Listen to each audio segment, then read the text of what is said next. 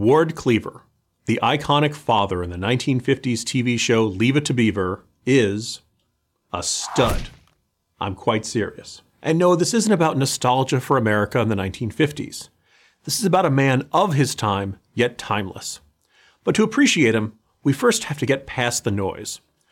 A loud corner of American culture has been rebelling against the image of the 1950s since, oh, the 1950s. Most of that scorn has been directed at the Ozzie and Harriet image of American suburban bliss, and specifically dad. Well, enough already.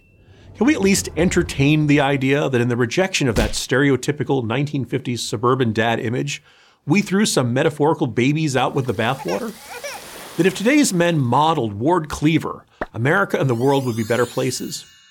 Sure, compared with current pop icons, he comes across as boring and buttoned down but it's a very incomplete picture. Of Ward Cleaver, we can also say this he's a man who takes care of business. He doesn't make excuses. He doesn't whine. He doesn't brood in defeat. He knows that his hard work and persistence will eventually win the day, if not this day. And there's a lot he's simply outgrown. He never had any interest in perpetuating his own adolescence. He's a grown up who accepts marriage and fatherhood as the life of an adult now, we can quibble about his methods, but we can't dispute that he loves his wife and kids, and they know he loves them, and that he tries to do what's best for them, usually pretty successfully. What is not in dispute is that he's the man of the house, and he wears that title with pride, and everyone, including his wife, likes that fact. Ward wasn't alone. There were lots of other iconic dads of that era. Ozzie Nelson of The Adventures of Ozzie and Harriet, Jim Anderson from Father Knows Best, and one could argue George Bailey in the 1946 film It's a Wonderful Life. They were grown ups who had already been through a Great Depression and, in many cases, were veterans of World War II or later the Korean War. Their archetype outlasted the 1950s Steve Douglas of My Three Sons, Mike Brady of The Brady Bunch, Howard Cunningham in Happy Days, and Cliff Huxtable in The Cosby Show. We're talking TV characters here, shared similar traits. Like all human beings who have ever lived and whoever will live, these men had flaws.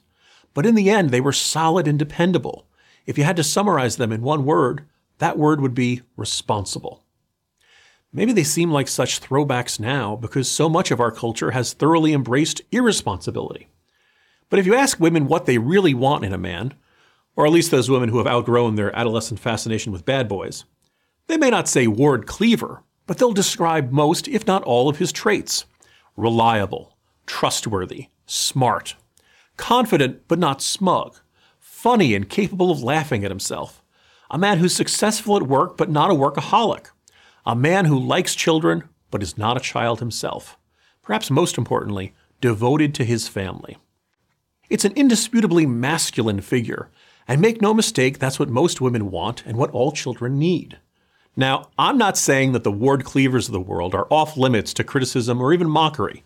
I'm just pointing out that there was a time not that long ago when men were expected to work hard, be good husbands, neighbors, and friends, to raise children, and to act as role models for the next generation. Sure, laugh at them, but remember they are what our world is built on. And here's where Ward Cleaver fits in today, where he's never gone out of style. Not really. Getting married, being a father, working your way to owning a home, these are probably the best things that will ever happen to most of us.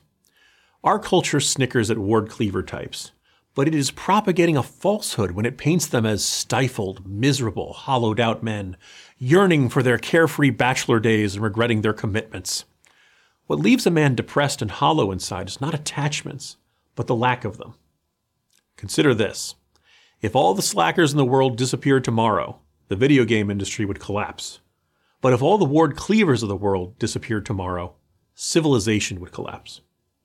I'm Jim Geraghty of the National Review for Prager University. To subscribe to our YouTube channel, click here. To help keep our videos free, donate here.